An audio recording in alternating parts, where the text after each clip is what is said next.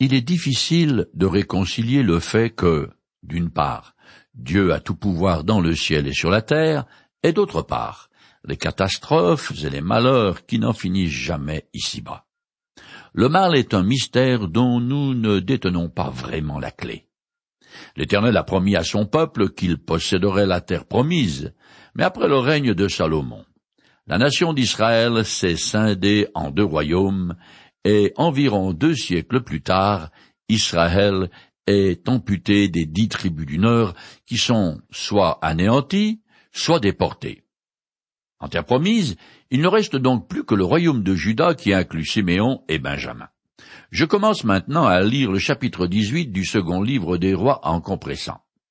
La troisième année du règne d'Osée, roi d'Israël, Ézéchias, fils d'Ahaz, roi de Juda, devint roi.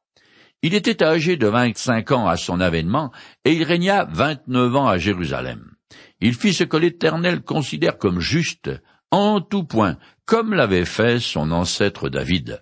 De Rois chapitre 18, les versets 1 à 3. Le royaume de Juda survit un bon siècle à celui d'Israël Nord, ce qui correspond aussi au déclin progressif de l'Empire assyrien. Pendant cette période, Judas comptera les meilleurs et les pires rois possibles et imaginables. Ézéchias et Osias sont excellents, mais Manassé, Amon et Jéhojakim sont catastrophiques. Trois chapitres du second livre des rois et quatre du second livre des chroniques, 29-32, sont consacrés au règne d'Ézéchias, le pieux monarque que Jérusalem et le royaume de Juda ont le bonheur de posséder. Nous sommes en 729 avant Jésus-Christ. Ézéchias règne avec son père jusqu'en 715. L'auteur ne tarit pas d'éloges sur lui et pourtant, son père Ahaz fut le pire des rois que Juda ait connu jusqu'à là. La mère et les percepteurs d'Ézéchias devaient être des personnes très pieuses qui vénéraient l'Éternel. C'est sous son règne qu'Ésaïe, le prophète de l'Éternel, joue un rôle actif dans les affaires de l'État. Je continue. Il fit disparaître les hauts lieux, briser les stèles des idoles, couper le pieu sacré de la déesse Asherah, et fit aussi mettre en pièces le serpent de bronze que Moïse avait fabriqué, car jusqu'à cette époque-là, les Israélites faisaient brûler des parfums pour lui. Elle l'appelait Néoshtan. Deux rois chapitre 18, verset 4.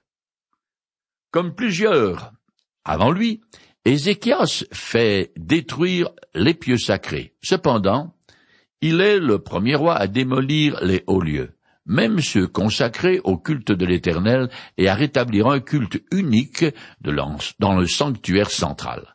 Et c'est ce qui lui vaut d'être déclaré juste en tout point comme David. Par ailleurs, il a réduit en poudre le serpent de bronze en relique vénérée datant de l'époque de Moïse. Nombre chapitre 21, les versets 8 et 9. Ce qui a dû exiger beaucoup de courage de sa part, car il a dû se mettre à dos une grande partie de la population. Son action pourrait se comparer à un nouveau pape qui déciderait de supprimer les lieux de pèlerinage comme Lourdes, par exemple, et qui détruirait les statues et tout objet ayant valeur de fétiche, ayant appartenu à saint François d'Assise et à tous ceux qu'on appelle saints. Ça ferait des vagues. Comme les Israélites adoraient un morceau de métal, le roi l'a détruit. Je continue.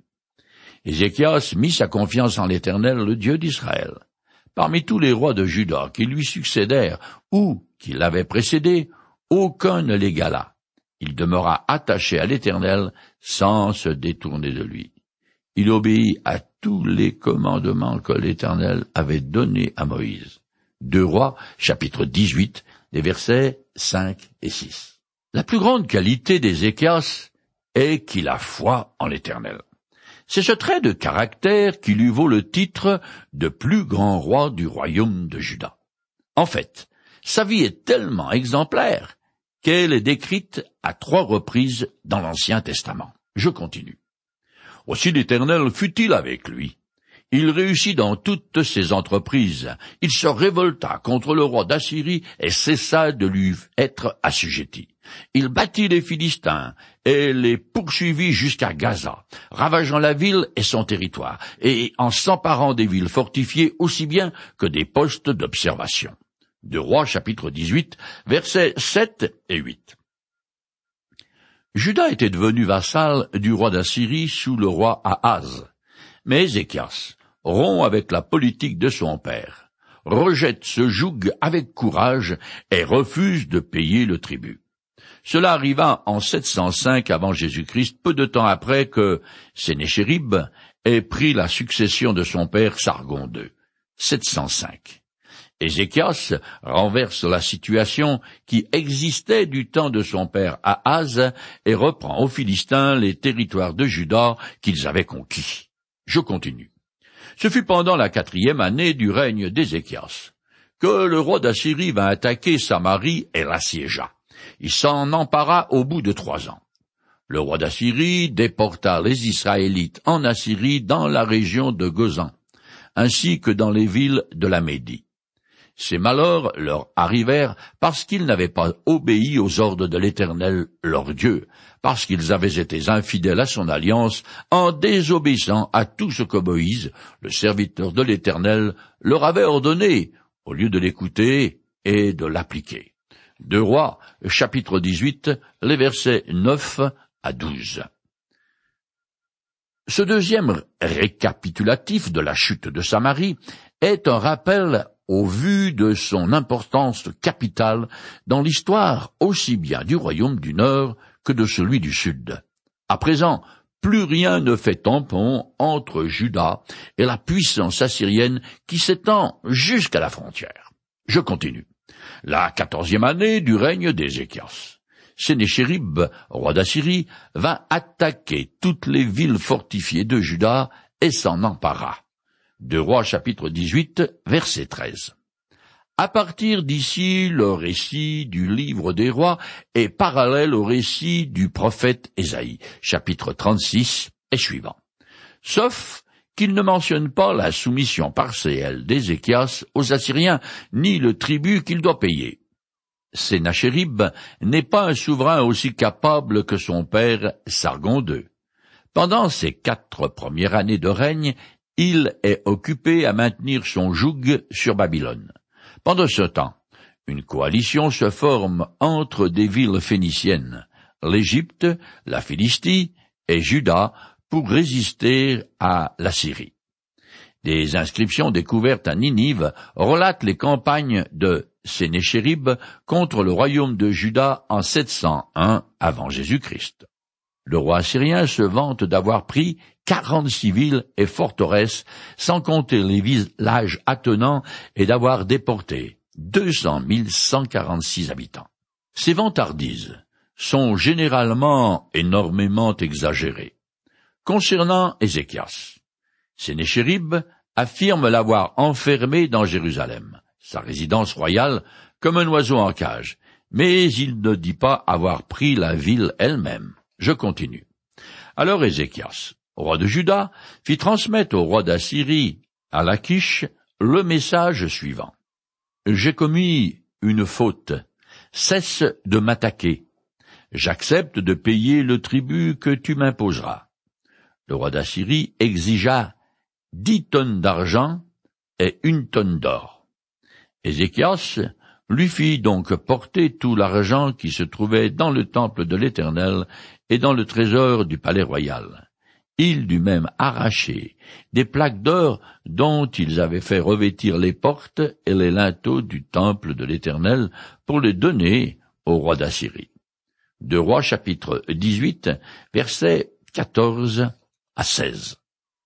Sénachérib et sa puissante armée campent à Lachish, une ville située entre Jérusalem et la bande de Gaza et se prépare à faire le siège de Jérusalem. Ézéchias agit comme avaient fait d'autres rois avant lui. Il s'humilie devant l'envahisseur et racle tous les fonds de tiroir pour donner la totalité de ce qu'il a pu trouver à l'envahisseur. On se demande où est la foi en Dieu? Je continue. Le roi d'Assyrie envoya vers le roi Ézéchias son général en chef, son chef d'état-major et son aide de camp, accompagnés d'une puissante armée. Lorsque les trois officiers supérieurs furent arrivés en haut de la côte, près de Jérusalem, ils crièrent qu'ils voulaient parler au roi. Eliakim, qui avait la charge du palais royal, le secrétaire du roi et l'archiviste sortirent de la ville à leur rencontre. Deux rois chapitre 18, les versets 17 et 18. La rançon pourtant conséquente n'a pas satisfait le roi d'Assyrie qui envoie ses trois officiers supérieurs avec toute l'armée pour impressionner Ézéchias afin qu'il accepte de capituler sans condition. Je continue.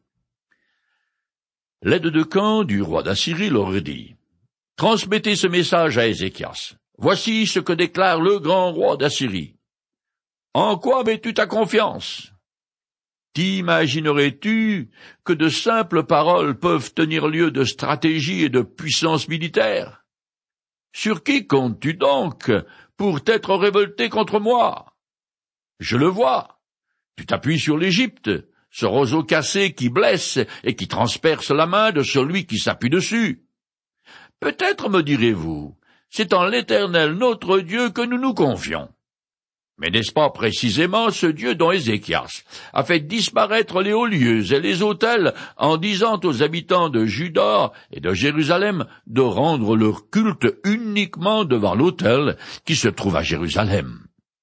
Deux Rois chapitre 18 les versets 19 à 22. Il est vrai qu'à cette époque, l'Égypte est faible et donc totalement incapable de venir en aide à Juda. Les Assyriens semblent très au courant des mesures cultuelles prises par Ézéchias. Ils supposent aussi que ces réformes ont fait des mécontents qu'ils essaient de dresser contre le roi Ézéchias. Mais comme ils n'ont aucune conception du Dieu des Hébreux, ni des exigences de la loi de Moïse, ils pensent à tort que la destruction des hauts lieux a diminué le culte rendu à l'Éternel et entraîné sa désapprobation. Or, c'est tout le contraire qui s'est produit. Je continue. Je te lance aujourd'hui un défi au nom de mon souverain, le roi d'Assyrie.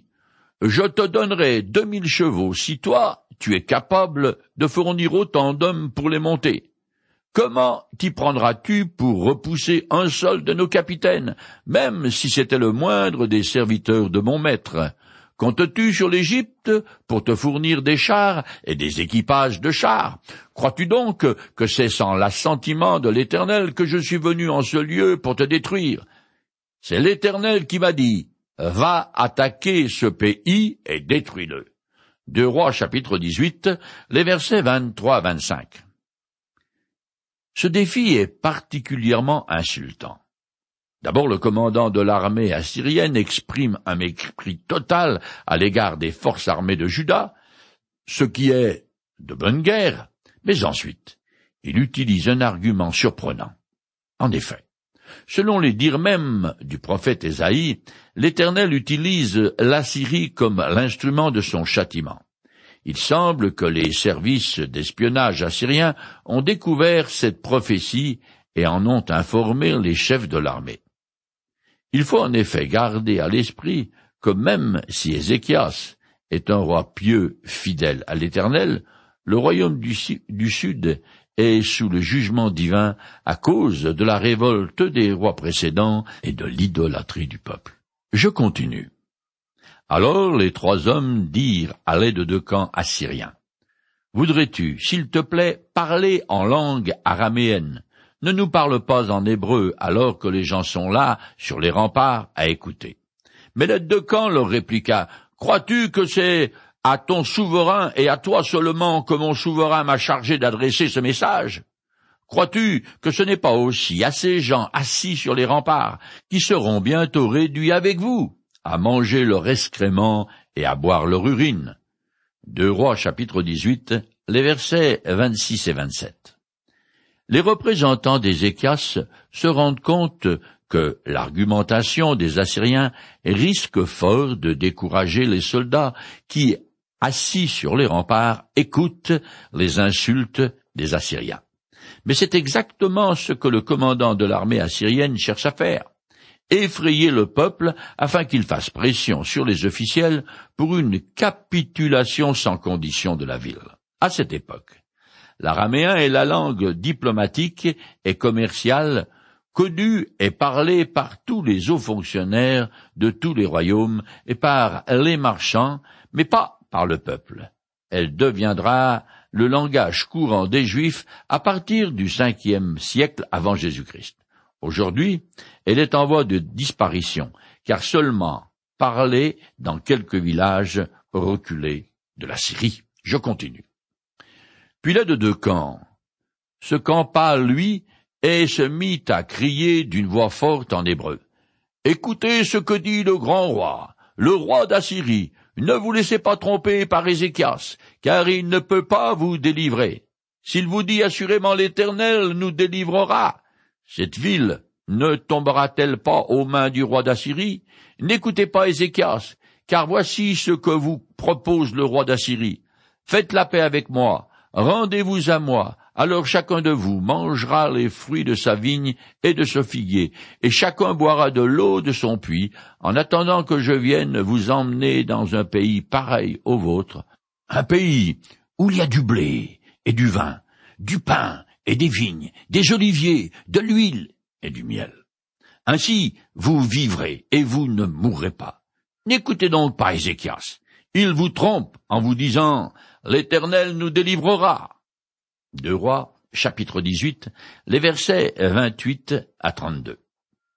Maintenant, l'officier supérieur assyrien s'adresse directement aux soldats dressés sur les remparts et à la foule qui rassemblait au pied de la muraille d'enceinte.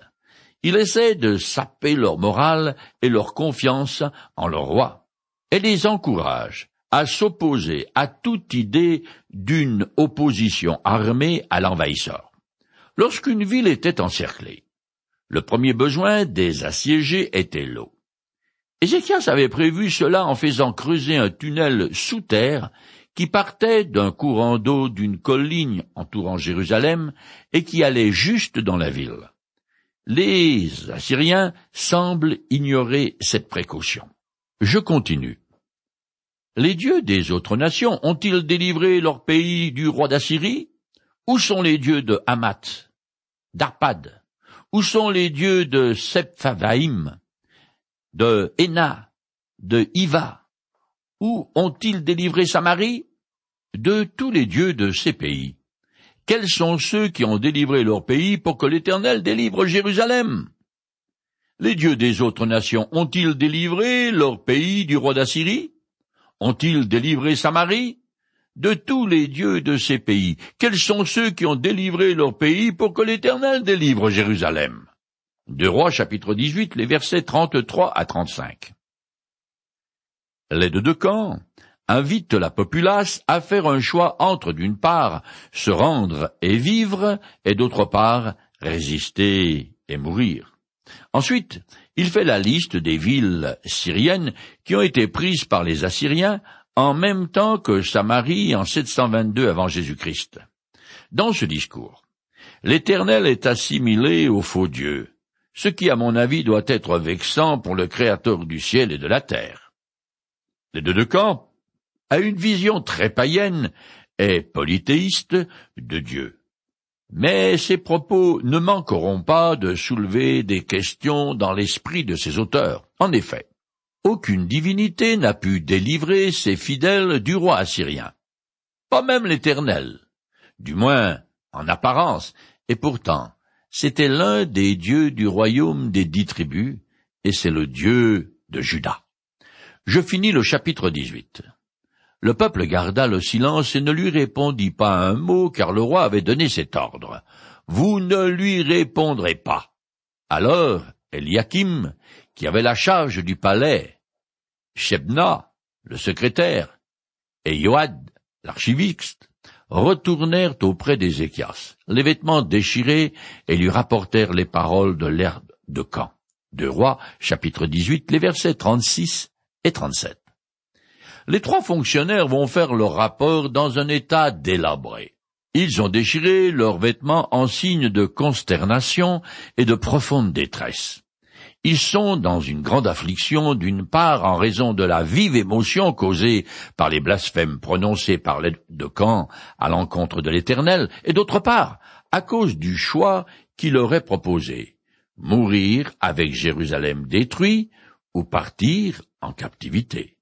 D'une manière ou d'une autre, et selon leur point de vue, c'est la fin du royaume de Juda et de toutes les promesses de Dieu faites à leurs ancêtres. Nous arrivons au chapitre 19 qui continue cette histoire. L'heure est particulièrement grave. Je commence à lire. Lorsque le roi Ézéchias eut entendu leurs paroles, il déchira ses vêtements, se couvrit d'un habit d'étoffe grossière et se rendit au temple de l'Éternel. Deux rois chapitre 19, verset 1. Le roi exprime la même profonde détresse que ses hauts fonctionnaires. Il a cependant l'excellente idée de se rendre au temple de l'Éternel afin de s'humilier devant Dieu, de lui exprimer son désespoir et d'invoquer son nom et son aide dans cette situation critique. Je continue. En même temps, il envoya Eliakim, qui avait la charge du palais, Shebna le secrétaire, et les plus anciens des prêtres, tous vêtus de vêtements d'étoffe grossière, chez le prophète Ésaïe avec ce message. Voici ce que te fait dire Ézéchias. Ce jour est un jour d'angoisse, de châtiment et de honte. Nous sommes comme des femmes sur le point d'accoucher qui n'auraient pas la force de mettre leurs enfants au monde. De Rois chapitre 19, les versets 2 et 3. C'est la première mention du prophète Ésaïe dans les livres historiques de l'Ancien Testament. Bien qu'il ait été actif sous le règne des trois rois précédents. Tous les fonctionnaires du royaume sont invités à revêtir les habits d'affliction et d'exprimer ainsi leur grande détresse. C'est effectivement un jour noir dans l'histoire de Judas. Ridiculisé par ses ennemis, le roi doit faire face au jugement à cause de ses fautes. C'est lors des règlements de compte entre l'Éternel et son peuple, parce qu'il a désobéi à son Dieu en ayant adopté, à des degrés plus ou moins grands, l'idolâtrie hideuse de ses voisins. Le roi Ézéchias consulte enfin Ésaïe, qui s'est toujours opposé à une alliance militaire avec l'Égypte. Ésaïe chapitre 30, les versets 1 à 7. 15, chapitre 31, les versets 1 à 9. Je continue. Peut-être l'Éternel, ton Dieu, prêtera-t-il attention à toutes ces paroles que l'aide du camp du roi d'Assyrie a prononcées de la part de son maître pour insulter le Dieu vivant? Peut-être l'Éternel ton Dieu le punira-t-il à cause des paroles qu'il a entendues? Intercède donc en faveur du reste de ce peuple qui subsiste encore. Deux rois, chapitre 19, verset 4. Ézéchias appelle l'Éternel, le Dieu vivant. Cette expression établit une nette distinction entre lui et les divinités des nations environnantes auxquelles les Assyriens l'ont assimilé. Le roi se rend bien compte que Judas mérite ce qui lui arrive à cause de ses fautes il n'argumente pas dans ce sens. Cependant, il espère que Dieu interviendra parce qu'il a été personnellement insulté par les Assyriens et que son honneur est en jeu. Pourrait-on dire? Il demande au prophète Ésaïe d'intercéder pour le reste du peuple encore en vie. Il est exact que dans les textes sacrés, on voit souvent l'Éternel retenir son jugement aussi bien par bienveillance par amour pour son peuple que pour défendre son nom, c'est-à-dire sa personne, qui il est par opposition aux divinités païennes. Il ressort ainsi de ce texte qu'en cas d'affliction, la bonne démarche est d'invoquer la miséricorde divine. Je cite un petit passage. Car tu es bon, Seigneur, tu pardonnes, tu es plein d'amour pour tous ceux qui t'invoquent. Psaume chapitre 86, verset 5.